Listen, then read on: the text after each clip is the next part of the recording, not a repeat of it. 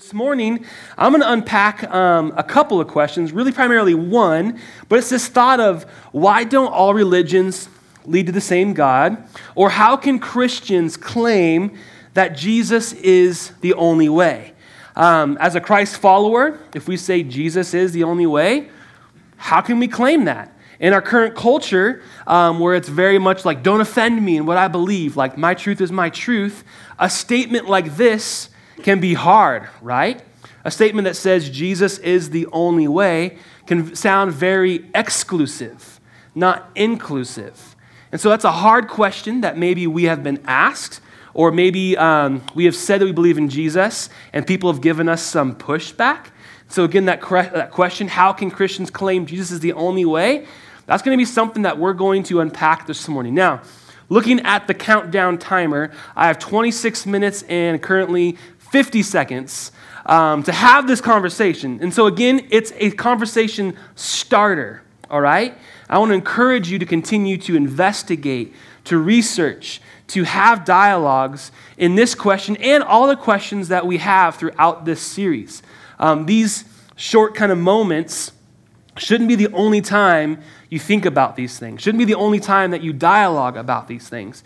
It should continue on. So I want to encourage you in that thought. So, again, we're going to be um, talking about that question how can Christians claim Jesus is the only way? And before we do that, I want to just pray this morning. Sound good? Let's pray. Well, Lord Jesus, thank you so much that we can gather here to worship your name, but also to learn from your truth, from your holy word.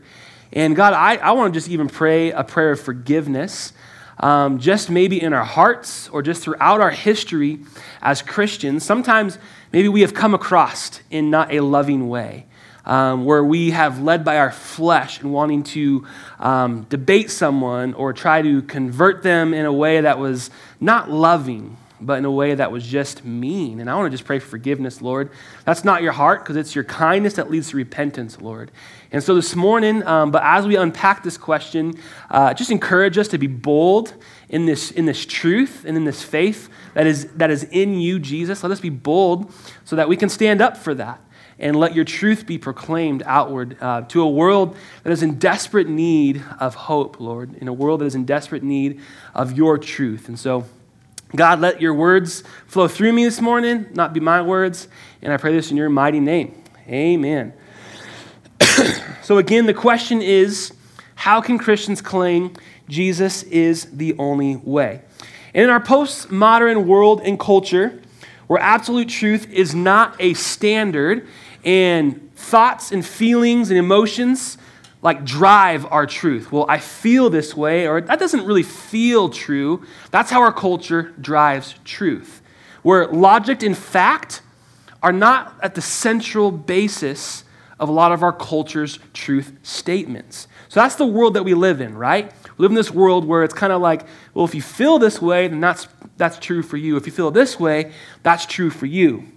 But we're going to unpack a question that is very black and white, that is very either or. It's, it's this question, this statement that Jesus is the only way to heaven. And that primarily Christianity is the only true faith system. That's a big claim, right? You're like, whoa, okay, okay, we're getting realer. And it's like, yes. And that comes from this basic of logic, which is the law of non contradiction, which simply states this that something cannot be both true and not true at the same time. So something cannot be true and not true at the same time. So with Jesus, he says, I am the way, the truth, and the life.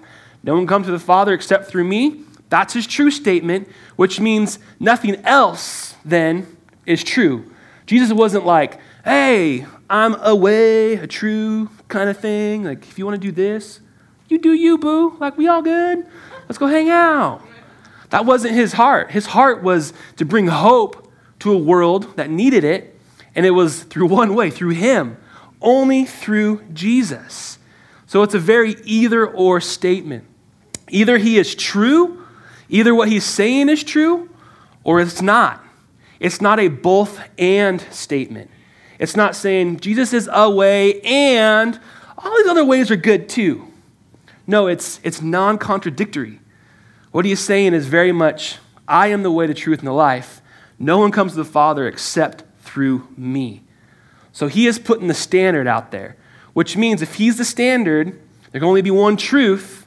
And by the law of logic, that means other truths cannot be true. So for us as Christ followers, that means everything that we believe in when it comes to our faith lives and dies on the person of Jesus. It's all about Him. It's not about the, the um, rituals or traditions or all the things that we do.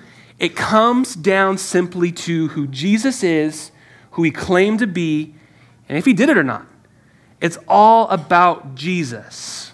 Now, in our, in our world, there's billions of people that have different faith systems, right?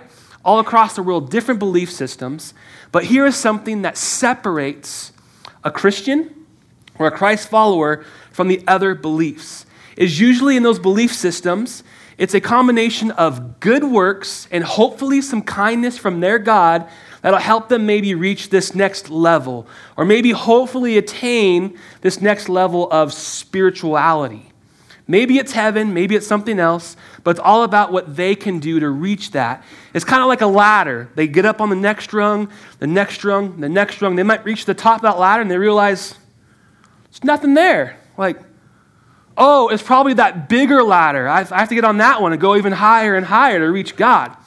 Where in our faith system, God completely takes that ladder out of the picture and he sends his son, Jesus, for us because we cannot save ourselves. We are utterly hopeless. We are powerless. We don't have the power to save ourselves. But Jesus, sent by God, is the way to the Father. No one comes to the Father except through him. Again, it's not a both and statement, it's an either or statement that is pretty black and white. So I say this because in our culture, we can try to deflect this absolute truth all we want. But when it comes to religion and faith, it's going to come down to a moment where either what you believe is true or not true, or the system of belief that you have is either the truth or not the truth. In that law of non contradiction, there can be only one right. There can be a lot of wrongs, but only one right. So again, it all is pinned on the person of Jesus. Who Jesus is, what he said. And so that statement that was in John 14, 6, again, he says, I am the way, the truth, and the life. No one comes to the Father except through me. So Jesus is the way, the truth, and the life, not a truth or a way of life. It's only through Him that we come to the Father. It's only through Jesus. And so, if what He's saying is true, that means Christianity is the only true faith. That's just the law of logic. That's how you deduct this thing down. And you might be like, can you say that? Yeah, because it's the truth. You can say that. Jesus is the only way, the only truth, and the only life. So, again, like I was saying, it comes down to the person of Jesus. It all comes down to who he is, what he did, what he claimed, and if he backed it up. Now, I wanted to share briefly in Romans chapter 5 a section of scripture that again brings this heart that we need Jesus. And it starts here, Romans chapter 5, verse 8. but God showed his great love for us by sending Christ to die for us while we were still sinners. So powerless, people without hope. God showed his great love by sending Christ. And since we have been made right in God's sight by the blood of Christ, he will certainly save us from God's condemnation. For since our friendship with God was restored by the death of his Son, while we were still his enemies, we will certainly be saved through the life of his Son. So now we can rejoice in our wonderful new relationship with God because our Lord Jesus Christ has made us friends of God. See, it's all through Jesus that we're made right, nothing else. And God does this because He loves us so much. Even while we were His enemies, when we were sinners, when we were against Him in every way possible, He said, No, I'm going to make a way. I'm going to send my Son. He didn't extend the ladder for another rung this way or that way. He tore that ladder down, He broke that wall down. He said, I'm going to send my Son to live a perfect life, to then lay that perfect life down and not even stop there, but to rise from the dead so that we may have hope and have victory over sin and death. And that is the huge distinction from our faith as Christians compared to the other belief systems that we can look at in the world. Is God came to us rather than us trying to reach God or achieve something that is completely impossible to achieve because we're powerless. We don't have the power to save ourselves. So if Jesus is who he claimed to be, then Christianity is the only correct faith. Excuse me. So if Jesus is who he claimed to be, then Christianity is the only correct faith. Now, anyone can make a claim, right? I've, I've served people in different um, environments where they might not be like mentally stable or they might be under the influence of a certain substance. And they've told me to my face, Well, I'm Jesus, I'm God, I create everything here. And you're like, Okay, that's cool. Like, can you back it up? They're like, No, no, no, no. I'm like, no, no, no. It's like, Okay, so you're not then. Well, no, I am. Well, wait, can you back it up? But here's the thing is Jesus made these claims but he backed them up. His life that he lived proved and showed all the claims that he is the way, the truth, and the life. Excuse me. And so I want to start this conversation again that it all comes down to Jesus and who he was and his claims. And one of the, uh, a famous book that um, uh, the author Josh McDowell wrote is called An Evidence That Demands a Verdict, where in this book, he essentially tries to prove all of these things. And almost in like a negative way, like, I'm going to see if he's a liar.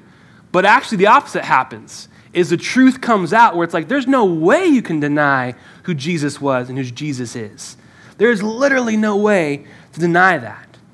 And so, one of the biggest ways in this book that he backs this up is through the fulfillment of prophecy. So, things written about Jesus and how Jesus actually fulfilled those prophetic statements written hundreds and hundreds of years before Jesus was even born. Things about how he was to be born, where he was, be, uh, where he was to be born, how he would enter Jerusalem on a donkey, where he would die, how he would die, what he would say, how people would mock him, all these things. There's over 61 major prophetic statements about Jesus. He fulfilled every single one of them. And how do we know that he fulfilled them? We have God's word through the gospel narratives that are also fact checked by other historical writers of that time that were primary resources, first person witnesses that said, yeah, Jesus actually did that. And they wrote about it to confirm and reaffirm what the gospel narratives said. It's truth, it's fact, it's double checked, triple checked. There's no way in a court of law that if you used multiple first person witnesses that they would say, oh, you guys were just all like on something. Like that didn't happen. No, if they're like, you have three or four witnesses that actually saw this thing and they all line up to the same story, it's bound to be true. It's got to be true. And that's what we see here in not only the gospel accounts, but also other historical writings that were written during this time. Now, these prophetic statements that were written hundreds of years before Jesus are legitimate because they were written by scribes. Scribes are a, a group of people that took an oath to take the Old Testament that was written thousands of years before Jesus and to continue to copy them word for word for word. So they had these copies to give to their people, to the nation of Israel, and to have for an accuracy account. And so these scribes took an oath so far that if they mess, messed up and wrote like an an instead of an a, but they didn't write in English back then, just so you guys know. Um, but if they kind of you know did something a little bit different that was off what originally was written, the whole thing had to be scrapped. That whole piece of paper, which was animal skin, had to be scrapped. And it took about a week of work to do one page. So if it's like 4:57 on a Friday afternoon, they get to the end of their work and they're like, "Ah! Forgot to put that word in there." The whole thing gone. Just gone, right? So they made sure that they kept to the detail of what was written from the Old Testament accounts, like the book of Isaiah, which holds lots of the prophetic statements of Jesus. They made sure that was copied perfectly down, line by line by line. And when they did that, they wrapped them up, sealed them in jars, and then buried them in a cave because about 200 years before the time of Jesus, the Roman Empire was starting to kind of do some things. There was different revolts. They wanted to hide these things so that the, the empire couldn't grab them and destroy them and burn them and um, kind of lose their heritage and their tradition.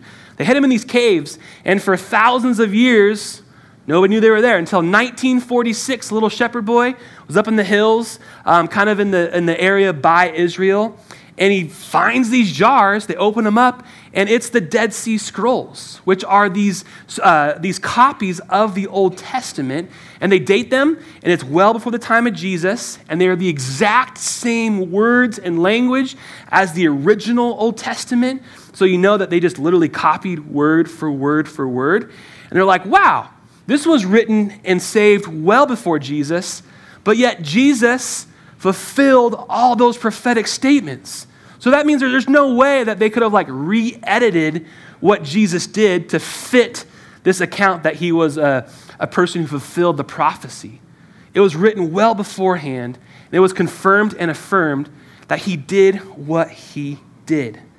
And so I want to just kind of go down the rabbit hole, uh, so to speak, to just kind of bring this into um, a mathematical probability sense when it comes to how likely is this to happen that Jesus could fulfill these prophetic statements. Because again, if he's claiming that he is the only way, the only truth, the only life, he better be true. He better back this up. Well, um, in this book, there's, there's some research brought on by, by a gentleman named Peter Stoner, who was the chair of mathematics and astronomy at Pasadena City College. And he used the science of probability to kind of put this all together. And he said if there were eight detailed things written about Jesus, so eight prophetic statements, the probability would be about 1 in 10 to the 17th, or that number right there, of those things happening. So 10 to the 17th. And kind of put this in perspective. Here's how large this number is. this is an excerpt from Josh McDowell's book.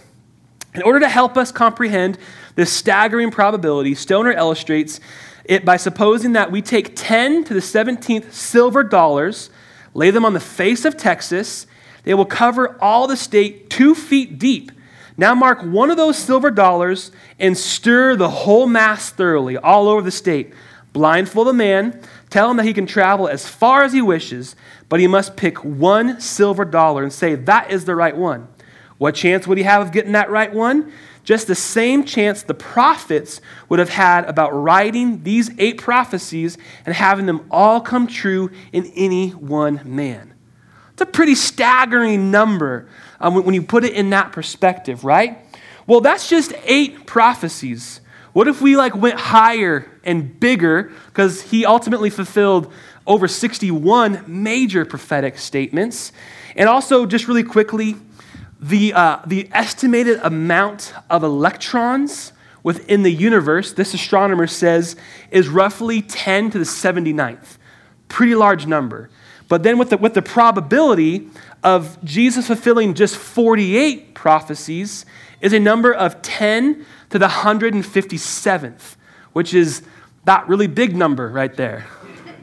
And uh, by the way, um, so I had to punch zeros in there 157 times. I'm kind of dyslexic. And first service, my mother-in-law was like, she's a math wizard, by the way. She like oversees the whole math department at Cheney High School. She's like, I think you missed a couple zeros. And I was like, are you serious? And she literally like counted them all. And I was like, I did. so uh, it should be accurate now. 157 zeros on there. So that's a big number, right? That's a large number. It's crazy. And you could say that would be like virtually impossible for what happened to happen. But here's the thing is, is it did. It's confirmed from not only the gospel accounts, but other historical accounts as well that people wrote about who Jesus was. So either we claim that Jesus is the way, the truth, and the life, and what he claimed was true, or we say he's a liar, he's a lunatic, he's crazy. Like there, there, there's no way. Like this is all a big falsehood. But if we come back to that law of logic, it's either he's true or he's not. And so we pin it on Jesus. What we're starting to see is okay, he did those things because that is crazy for this to not happen, right? He, he was a person who claimed what he claimed, but he actually did what he claimed. He didn't just say these far out statements, he actually backed it up. He actually walked through and did what he did. so we can say this truth because Jesus claimed it, he backed it up. No other worldview or religion or religious person can make that claim or show what was shown that he lived a perfect life, that he fulfilled every prophetic statement written about him hundreds and hundreds of years before. And he died a blameless life. Even the method of how he died, crucifixion, wasn't even invented when the prophets wrote about it. They just were writing about this prophetic statement that the Lord gave them, and they didn't even know it was called crucifixion. They just said, This, is how he's going to die. He's going to be stretched across the cross. His hands are going to be pierced. His bones won't break, though. All these things. And then what happened is a thousand years later, crucifixion gets invented. Jesus is crucified. That's how he dies. He fulfills that prophecy when they didn't even know what they were writing about. There's things that Jesus did that no one else can claim he is the way, the truth, and the life. So if Jesus is the truth, if his word is valid, then that means we'd, we'd have to submit under that. We'd have to logically deduce down all right, so that is the one way to heaven. There's no other way. He is the way, the truth, and the life. It's not a both and statement, it's solely through Jesus. Now, I want to end on a section of scripture here that provides some good heart again involved in this. And it's Romans chapter 3, and I'm going to start in verse 22, and it says this We are made right with God by placing our faith in Jesus Christ. So, right there, again, the author, which is, which is Paul, he's saying it's only through placing our faith and confessing Jesus that we're made right with, uh, that we're made right with God. No other way. And this is true for everyone who believes, no matter who you are. Right there, that just shows that Christianity is a very inclusive faith. It's not exclusive. He says it right here. This is true for anyone who believes, no matter who you are. Doesn't matter what, what um, country you live in, what your economic background is. Doesn't matter. It's for everyone. For everyone has sinned, we all fall short of God's glorious standard. Yet God, in His grace, freely makes us right in His sight. He did this through Christ Jesus when He freed us from the penalty of our sins. For God presented Jesus as the sacrifice for sin. People are made right with God when they believe that Jesus sacrificed His life, shedding His blood. The sacrifice shows that God was being fair when He held back and did not punish those who sinned in times past. For he was looking ahead and including them in what he would do in this present time. God did this to demonstrate his righteousness, for he himself is fair and just. He makes sinners right in his sight when they believe in Jesus. Verse 27 Can we boast then that we have done anything to be accepted by God? No, because our acquittal is not based on obeying the law, it is based on faith. So it's based solely on our belief in Jesus and the claims that he made and that he fulfilled those claims. So we are made right with God through faith and not obeying the law. After all, is God the God of the Jews only? Isn't he also the God of the Gentiles? Of course he is. So again, it's inclusive, it's, it's for everyone. There is only one God, he makes people right with himself only by faith, whether they are Jews or Gentiles. There's only one God, there's only one way. and that is through Jesus, because he is the way, the truth, and the life. We need to recognize that we need Jesus just as much as the next person needs Jesus. Like, as a Christ follower, this should encourage us for our need of Jesus, not encourage us to be like, yeah, I'm, I'm in. Like, what?